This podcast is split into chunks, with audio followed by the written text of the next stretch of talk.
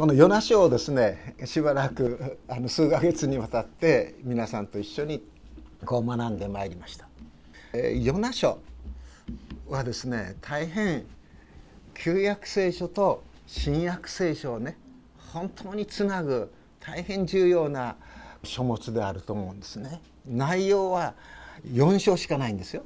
でも分量は少ないんですがその内容はですね本当に豊かなものです。でなぜそういうふうにこう最近特に思うようになったかと言いますとヨナが生まれた場所。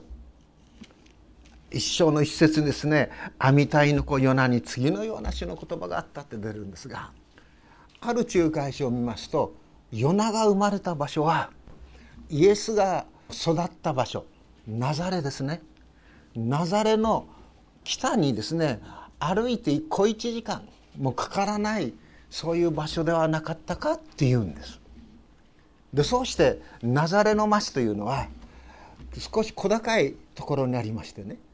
その仲介者はですねどういうふうに言ってるかというとイエス様はしばしばヨナの生まれた場所。おそらくそこにはですね預言者ヨナの墓もあったであろう。そのところに行って黙想していたんじゃないかヨナのですね生涯を本当に心の中で胸の内でですね思い返し見ながら自分のことそれをですねイエス様は考えていたんでなかろうかというふうに仲介してるんです。それはなぜかと言いますとイエス様がですねその説教の中で大勢の人々の中でお話をする時に直接旧約聖書の中でその名前を挙げて言及しているのはこのヨナだけなんです。イザヤのことも言及してません。エレミアのことも言及してません。ヨナだけのようなんですね。ヨナが3日三晩魚の腹このお魚の腹の中にいたように人の子も3日三晩血の中にいます。印を求めるこの時代にヨナの印のほか印は与えられませんっていうんですね。しかしヨナに勝る預言者がヨナに勝る人がここにいますとイエス様はおっしゃっているんですね。ですからおそらくイエス様の心の中にはですねヨナの生涯がいつも鳴り響いていたのではないかというふうに想像できるんですね。でこのヨナ書を読んでいきます時にヨナの一生はですね神様がヨナに大きな町ニネベに行きなさい。ニネベの町のですね悪がですね私の前に登ってきてもうその町がですねそのまま行くならば自滅するであろう。いや私はその町を裁かざるを得なくなる。そういうところです。だからヨナよニネベの町に行きなさいとヨナに主は語るんですがヨナはそれを拒むんでしょ？そしてニネベとは反対のタルシの方にですねヨナはですね行ってしまうんです。で船に乗ります。ヨッパというところから結構大きな船だと思うんですがその船に乗っていきます。そうすると主はですね大風を吹かせてその船がですね難破しそうになります。そのような中でヨナはですね私を海に投げ込みなさい。そうすれば海はですね静かになるだろう。私のためにこのような嵐にあなた方はあっているのですから。でヨナは海の中に投げ込まれますね。海の中に投げ込んだヨナはですね沈んでいきます。その沈んでいく時の恐怖をヨナはですね2章の中で言っていますよね。まさに本当に海藻が私の頭に絡みですね。喉水が喉を締め付けてもう寸前だった。でもそういう中で主はですね大きな魚魚をですね備えられてそしてヨナを飲み込ませてその3日三晩魚の腹の中でヨナは何をしたかというと祈るんですよね。そして助けられてそして陸に登ってそして山椒のところを見ると主はですね再びヨナに行ってあの町に行って私の言葉を告げなさい。でヨナは出かけていくわけでしょ？もう40日するとニネベを滅びるとヨナは叫ぶんですね。そしてその町の人々は大きいものから小さいものまでね王様からですね本当に貧しい者まであらゆる全ての人々が悪の道を行くのをやめ暴虐な行いを捨ててそして一生懸命善すなわち人間らしい生き方をですね彼らは求めていくわけです。そしてその彼らの努力を主はご覧になってそしてこのニネベの町を滅ぼすといった災いを下すといったその主の言葉は行為をですねやめるんでしょ。災いを下さなかった。でそれを見て4章のところ。ところがこのことはヨナを非常に不愉快にさせたっていうんです。もう復元その上ない。もう不愉快にさせた不愉快にさせたというようなそういうですね言い方ですね。大いなる不愉快を大いなる不愉快をヨナは感じたっていう。てくされたっていうことですもうどうしようもなくふてくされたんです怒ったんですヨナはこの場合ヨナはですね誰に対して怒ったかというと神に対して怒ったんですね主に対して怒ったんですですからヨナはですね主に祈るでしょ怒り心がですね爆発するようにヨナはですね主に怒るんですねどういうふうに怒ったかというとそれがですね二節に書いてありますね「ああ主を私がまだ国にいた時にこのことを申し上げたではありませんか。それで私は初めタルシへ逃れようとしたのです」って言うんです。ああ主よ私がまだイスラエルにいた時にですねあなたからですねニネベに行けと言われた時に私はあなたにですね祈ったじゃないか。あなたにですね話したじゃないか。あなたの性質のことあなたのご性格のことを分かったゆえで私がニネベに行かなくてもいい。そのように私は考えていましたっていうことなんでしょ神様のことを知らなかったんじゃない。神のご性質をねまあ神の性格というと語弊がありますけども神がどういう方であるかということをヨナは知っていたんですよね。ここでそのことが出てきますね。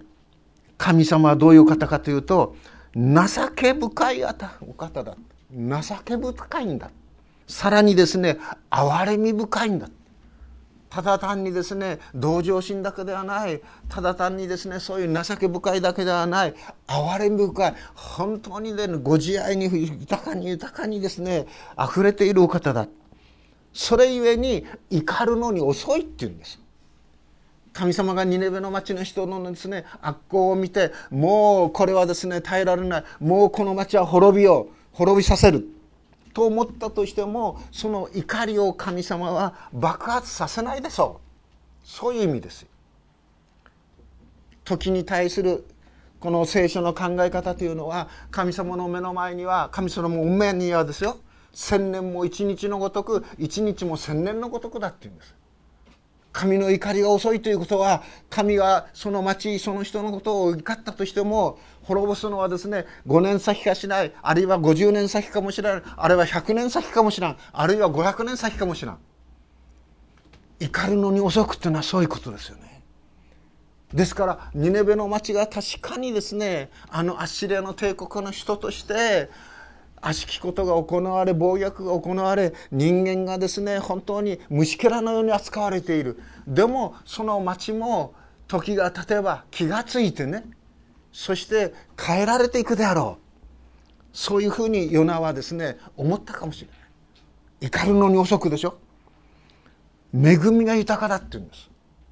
そして一旦ですね滅ぼすと言ったとしても神様あなたはですね機械的にですねことを行うのじゃなくて災いを思い直される方なんだって言うんです。思い直すことができるんだって言うんですね。今 AI が随分取り沙汰されていますよね。人工知能ということは。いろんな知識いろんな経験。それをですね機械に覚えさせてそしてその AI が人工知能がどのように反応させるか。それ盛んに行われてますでしょ。すなわち聖書で言っている神はそういう機械的な人工知能に動かされるお方じゃないんだっていうことです。心あるお方なんだっていうことです。情け深いんだ慈しみ深いんだっていうんですね。カナダにいるバンクーバーにいるですねある有名な神学者フーストンという人ですがその人が警告を発しているんですね。それは何かというとあまりにも技術社会が進んでいく時に教会はその保つべき最も大切な神様の心というものを見失うであろう。神学そういったものがですねこの2000年来いろいろいろ積み重ねられてきている。こちらの神学者こちらの神学者そういう正統的な神学者のですね意見や考えをですね全部人工知この知能にですね覚えさせてロボットに覚えさせて今はこれからこうなんだと言ったとしてもそれに多くの人たちは無自覚に無違反に思考停止の状態で押し流されてしまう恐れがあるであろうっていうんですね。でも神は災いを下すと言っていたその神様あなたはその災いを思い直される方じゃないんですか。神はまことに心あるお方です。だから私はイスラエルにいた時にね何もアッシリアの北の方のですねニネベの町に私が出向かなくてもいいでしょう私を用いても用いなくてもね神様あなたは誰かを用いてその町をですね本当に新しくリニューアルしてくださるお方じゃないですかそういうふうな思いがヨナにあったのかもしれないです。で実際にヨナはですねああいう奇跡的な中でですねこの救われてそしてニネベの町へ行ってメッセージを語りますね。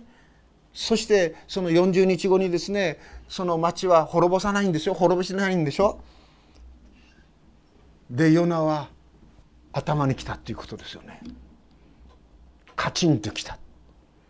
ところがっていうのはところがこのことはっていうのは神様がニネベの町の人々が本当にですね悪の道をやめて暴虐を捨ててそしてですね本当に立ち直ろうとしている努力しているのをですねご覧になって災いを下さなかったそのことに対してヨナは怒った不機嫌だったということです。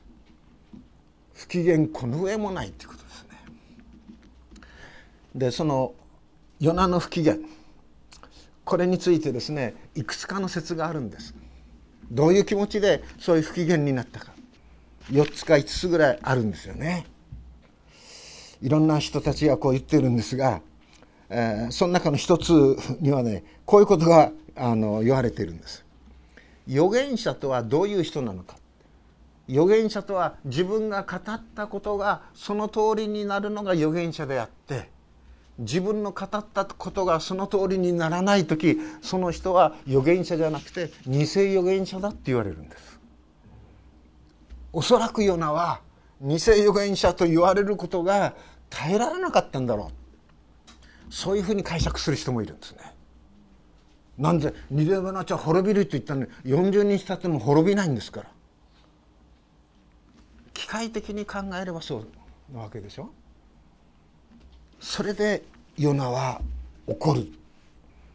で怒るそのことに対してヨナは正しいと思い込んでるんですね。その正しさっていうのはどこにあるかというと神様を知っているゆえなんだっていうんです。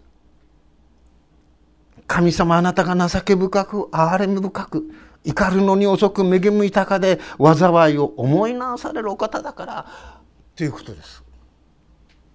それなのになぜ私はねヨナはでしょ？ヨナの身にこんなですね苦難を味わわなければならなかったのか。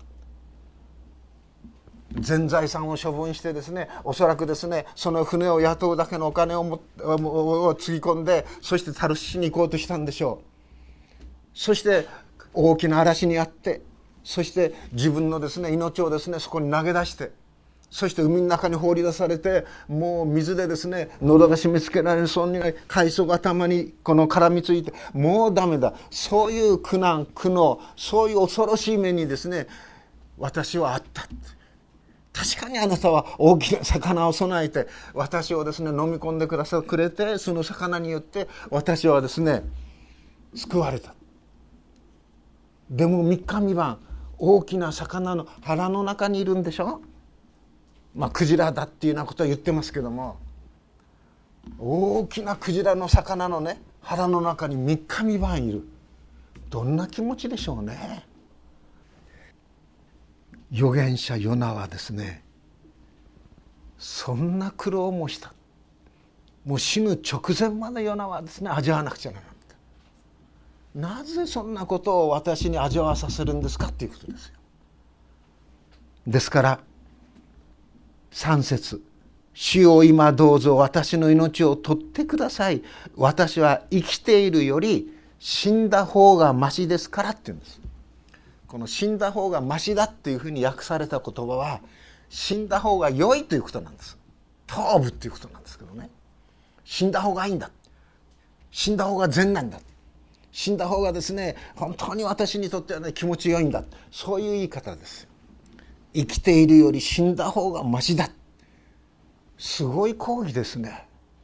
ヨナはね神様に。命を取ってくださいって言うんですね。あなたは命の主でしょ庭のねスズメさええー、ごあさりを縫っている。でもそんな安いスズメさえのスズメの一羽でも神様はお目に留めていってくださる。スズメのね生き死にもですねあなたが支配しているんでしょだったらですねもう私はねこの預言者としてあるいは牧師としてやっていきません。やっていけない。もうこんな仕事嫌だっていうようなことでしょだからもう取ってくださいっていうふうなそういうすごいふてぶてしさですよね。でも私はヨナの祈りの言葉をですねじっと思い巡らしていく時になんとヨナは神を知っていたんだろうかと思うんです。自分のね内側にあるそういうですねもう本当に他の誰にもですね言えないようなそういうもう十分もう命取ってくださいもう主あなたのしもべとしてですねこの地上にですね生きることはできません。もう神様とヨナは一対一で戦っているんでしょ？そういうことまで言えるんですよね。ある意味でヨナは神を知っていたんだなと思います。神のご性格神のご性質をよく知っていたんだ。だから主をもう十分です。命を取ってくださいとヨナは言った。それに対して主はソフトに受け止めるんですね。あなたは当然のことのように。怒るのかっていうんですヨナの怒りをね頭からね踏み潰して蹴散らしてしまうような言い方じゃないんですね。あなたの怒りは当然なのあなたの怒りはそれでいいのっていうような言い方ですそんな怒り方をしていてこれから歩んでいく時にあなたは幸せに歩けるんですか？生きることができるんですか？というような言い方です。あなたの怒りは当然なの？ということです。でその神様のあなたの怒りは当然なの？ということをヨナは受けてある行動に出るんです。それが五節ですね。ヨナは町から出て町の東の方に座りそこに自分で仮小屋を作り町の中で何が起こるかを見極めようとその影の下に座ったっていうんです。町の中で何が起こるかを見極めようとした。すなわち神がこのニネベの町をどういうふうに取り扱うのか知ろうとしてそしてヨナはニネベの町の東の方に仮小屋を作ってそこに住み始めたっていうことでしょ？見極めようとするんです。神様が何をなさるか見極めようとした。すなわちそこにヨナの成熟さが伺えますよね。即断してね焼け起こして短期起こしてスパッもう神なんか知らないということではなくて神様が何をしようとしているのかを見極めようとするんです。そういう自分が判断する時にね今という時点だけで判断するんじゃなくて過去どういうことがあっただろうかこれからどういうことが起こるだろうかそういう長い歴史を思い描きながら自分の考えを整理しておこうとした。それがここのヨナの姿だと思うんですよね。神様はどうしたかというとそれを喜ぶみたいですね。6節神である主は一本の唐ごまを備えそれをヨナの上を覆うようにして生えさせ彼の頭の上の影としてヨナの不機嫌を直そうとされたヨナはこの唐ごまを非常に喜んだっていうんです。神様は一本の唐ごまを備えてくださった。この唐ごまというのはここにしか出てこないんですね。ですから唐ごまって訳したんですけどもどういうふうに訳してよいのか植物学の専門の人もいろいろな説をこう唱えているんですね。ある人はですねひょうたんのようなものがジャーッと出てきたんじゃないかとかね。でも唐ごまというのを調べると、まあ、5月か6月ぐらいに種をまいてそれがヒューッと伸びてそして葉っぱもですね大きくなってそして日陰になるのにちょうど良い食物のようだったっていうことなんです。この唐ごまを神は備えてくださったこれすごいことですね神様は一本の唐ごまを備えてくださった。それはただ単にヨナのねこの頭の上にですね日陰を覆う日傘をですねさしてくださったっていうだけじゃないんです。それはヨナの不機嫌を直そうとされたっていうことです。不機嫌を直そうとされる神です。なんと神様は心のひどい穏やかなねそして慈しみと本当に恵みに富んだお方でしょうね。すごい細やかな配慮を示してくださるお方ですよね。ヨナの不機嫌を直そうとされたっていうんです。もう4章の主題テーマはねいかに神がそのしもべヨナの不機嫌を直そうとされたか。ヨナの心をですね本当に穏やかに安らかにですね神の本当に心に満たされて歩むことができるようにさせたかということだと思うんです。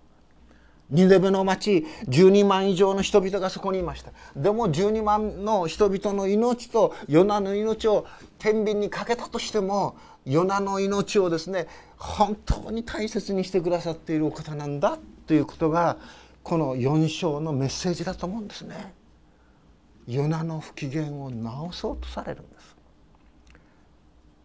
神様はね私たちの心の中も見て不機嫌や不満やねねじれたあるいは歪んだそういう心をも神様は何とか直させようとする。何とかそれを穏やかにしようとしているお方だということです。神は私たちの心に思いを寄せていてくださるお方なんだっていうことです。ででも次に神の鮮やかなですねその宮座が七節に出てきますよね。神は翌日の夜明けに今度は何を備えられたかというと一匹の虫を備えたんです。その虫がその唐ごまを噛んだので唐ごまを枯れた遠も枯れちゃってプシュッてで太陽が昇ります。神は焼けつくような東風を備えられたっていうんです。このニネベの町は今で言うとですね前も話したようにムスールっていうですね IS の拠点みたいなところありましたけどもその近くなんです。ニネベの町はね。チグス川の上流の方です。ですから東はですね砂漠ですよね。ですからそちらから風が来るならばその風は焼けつくような熱い風です。むっとするような熱い風です。でヨナはですねどうしたかというと衰え果てねもう本当に衰え果ててもう体から水分が全部抜けてですね本当に痩せてしまったっていうような感じです。水分が抜けるんです。ね衰え果てる。その時にヨナは何て言ったかというと自分の死を願って生きているより死んだ方がましだって言うんです。ですからヨナはねこの4章のところを見ると最初は神に対して怒ってるでしょ。なんてことを神はしたしたんだって。そんなんだったら私が何にもね苦労しなくてもいいんじゃないかって。でも今回の怒りは自分の境遇に対する怒りです。私がイスラエルにいた時はですねこんなね辛い目には遭いませんでしたって。でも今はですねこんな暑い中でですねこんな中で私いたならばもう終わりです境遇に対する怒りです。皆さんそういう境遇に対する怒り持ったことないですか？私は何度かありますね。まず一つ。なんで私は漬物屋のせがれに生まれたのって感じです。ね家族でみんなやらなければならないですからもう幼稚園時代からですねたくあん石をですね運ぶ手伝いをしてて石を落っことして私の右手のこれはですねもうまっすぐならないですよね。そして今自分になると今度は大根の漬け込みでしょ？ワンサッと入ってくるんですね。樽もですね2メーターぐらいある樽なんですよね。でそこに大根ですねみんながごちゃごちゃごちゃごちゃ洗うんです。縄で洗ったりなんかしてある。ね。そしてもうその日のうちに漬け込まないといけないというので12時過ぎ1時過ぎです。夜鍋。よくありました。ある時なんか受験勉強とかですね中間試験とか期末試験そんなのはお構いなしです。もうらっきょうにしろ生姜にしろ大根にしろ漬け込む時期はですねもう本当に忙しい。兄弟たちでやらなくちゃいけない。なぜ私はね漬物屋のせがれに生まれたんやっていう感じですよ。でしかもまた親父はですね好き好んで PTA の会長なんかになりやがってっていうような感じですよ。ね月曜日の朝朝礼があるとですねこの駆けつけて自転車乗って駆けつけてきてで前掛け閉めてその前掛けにはですねたくあんのですね黄色いのがこうくっついたりしててそしてみんなの前でなんかこう言うんでしょ？選ぶって「なんや親父は」っていうような感じですもうなんで俺医者の子供に生まれなかったのかって。なんで私はね学校の教師の子に生まれなかったのか。なんで私はサラリーマンの子に生まれなかったのか。サラリーマンの子供に生まれたら夕方になればちゃんと時間通りにご飯が食べられるんでしょ？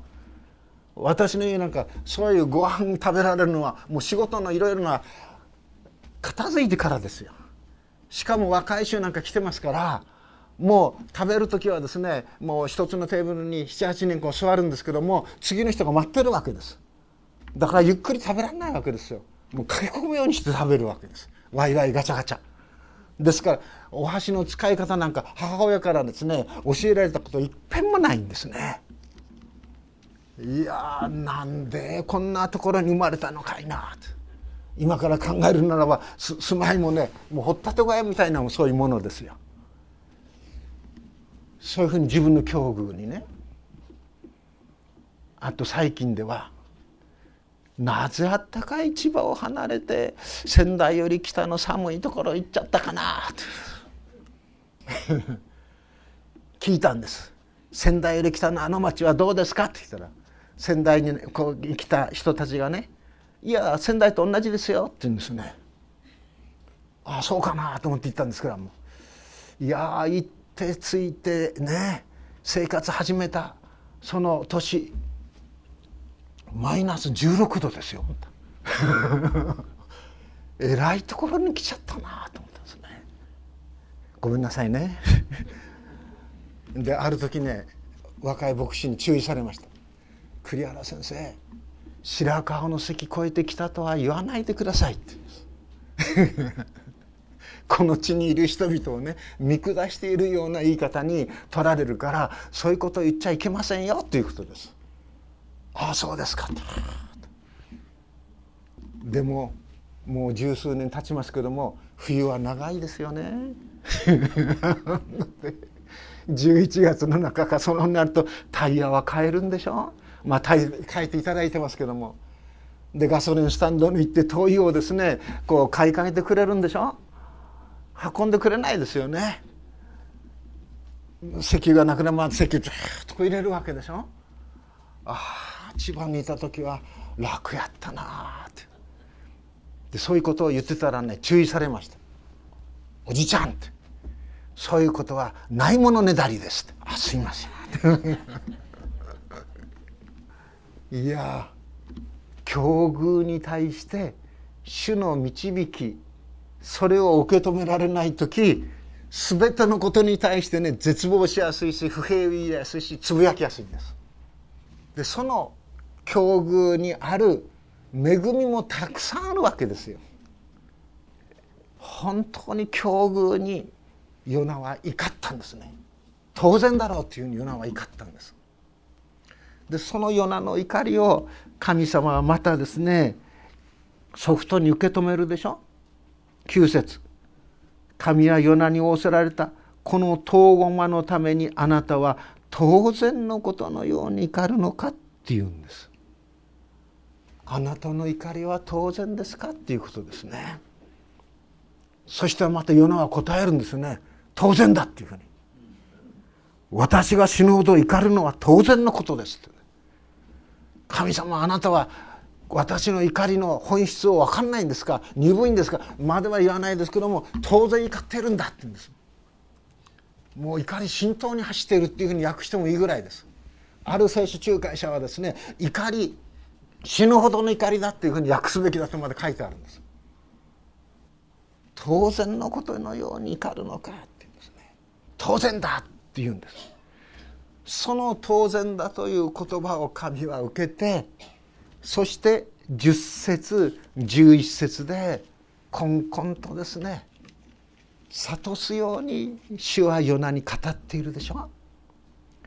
あなたは自分で骨折らず育てもせず一夜で生え一夜で滅びたこの遠駒を惜しんでいるって言うんです。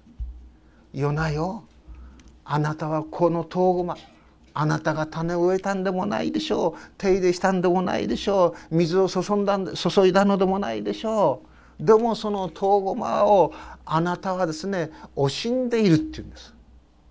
遠駒を惜しむようなの気持ちをですね否定しているんじゃないんです。遠駒一本の食物をですね惜しむそのヨナの心を神様はそっと受け止めてその心をさらに神の心に近いところまで消化させようとしている引き上げようとしているっていうことです。あなたは一本の遠駒の大きさえ惜しんでいるでしょう？言わんやまして私はこの大きな町ニネベ大きな町というのはただ単に大きいというだけじゃなくて神様の目にたっとい町なんだっていうんですね。そのニネベの町の人々そこそこにはですね12万の人々がいるでしょう。その彼らはまだ右も左もよくわきまえていないでしょう。その人々とそこにいる家畜牛や羊を私は惜しむんですよと言っているんです。すなわち我らの信じる誠の神はね牛や羊やそういう家畜ですら神様を惜しんでいるその命を大切にしているそれがですね人間の生活のためにいかに神が備えられたそういうものであるかを神はですねしっかりと受け止めていてくださる。そして言わんやそこに住む人々の命を神は大切にしているんだ。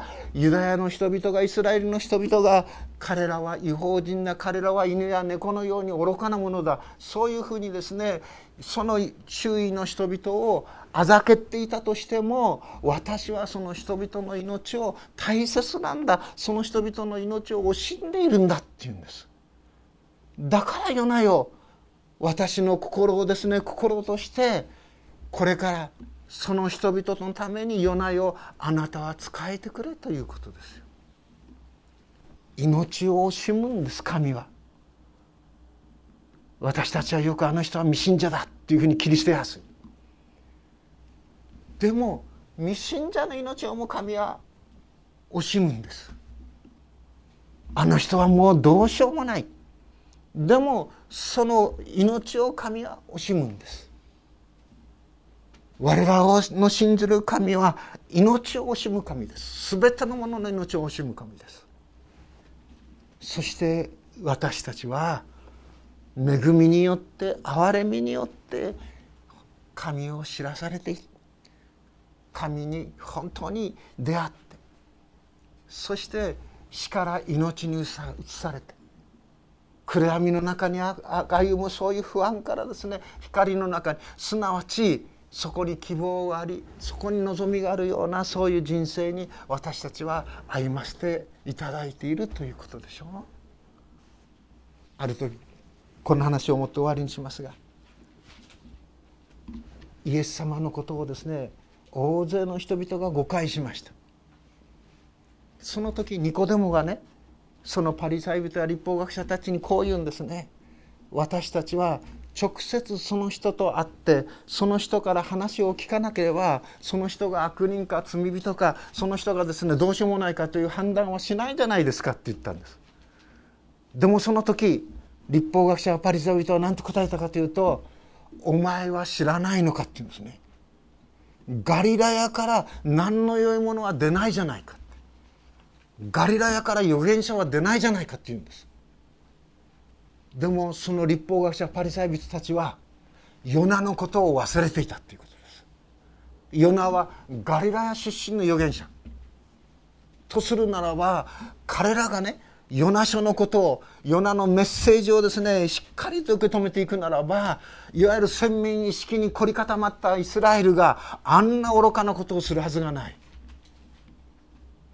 でも彼らはそれを見失ったんでしょ？見損なったんでしょ？旧約聖書の専門家だと言いながら旧約聖書のメッセージの内容をね彼らは理解し得なかった。だからイエスは救い主はただイスラエルを救うためだけに来たのだとその後のですね十二人もペテロもあるいはですねヨハネもですね思い込んでそしてなかなかユダヤ人以外の人々に福音を語ろうとしなかったんです。そこまで先民意識というものが凝り固まり凝り固まってしまっていたんですね。そして今エルサレムの町がキリスト教のあるいはイスラム教のあるいはユダヤ教の人だというようなことを言ってますけども聖書ではっきりとイエス様はもうこの地上にね神の都はないんだっていうことを言ったでしょ天にある神の都なんだって言ったんですね。礼拝する。すなわち神様にお会いする場所はですね許されもののないゲリジム山でもないどこでもない。ね。主を求め主を信じる人々の中に主はおられるんだって言ったんです。その2000年この方聖書が証ししているそのメッセージを世の指導者たちは聞き損なだからイスラエルエルサレムの町をですね分取り合戦みたいなことを始める。愚かなる。ことかですよ。ここででも私たちはね川平の日本の宮城県の仙台のこの川平のこのここででも私たちは主を礼拝できるんです。そしてここに数は少のございますがね200人も300人も500人も集まってはいない。でも数は少のてもここに主を喜び主を愛しそして祈る人々を神様は本当に集めていてくださるんでしょ？こんな祝福ないじゃないですか。礼拝に集うあるいは集える一つの大きな喜びはああイエス様を愛している人がいる。ね。この人もイエス様に賛美している。あ今まで知らなかったあの人の名前がですねああようやく分かるようになってきた。これここに集う私たちの喜びでしょ？教会に行くのにねあの人と顔と合わせたくない。そんな悲しいことないじゃないですか。ねえ。ああ顔と顔と合わせる。おはようございます。一言でも言葉を交わすことができる。これ祝福です。これ命ですよ。そこに主がおられるということですね。違法人を照らす啓示の光。まさにイエス様をですねこのヨハナ書は照り輝かしておられるということです。祈ります天の父なる神様あなたの豊かな恵みを感謝します。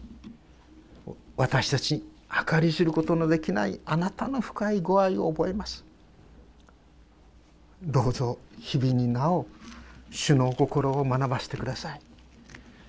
そうして私たちがあなたの恵みにあふれていやあふれることができなかったとしてもあなたの恵みを少しでも数えて日々歩めるあなたのしもべたちの群れとしてくださるようにキリストイエスの皆によって祈ります。アメン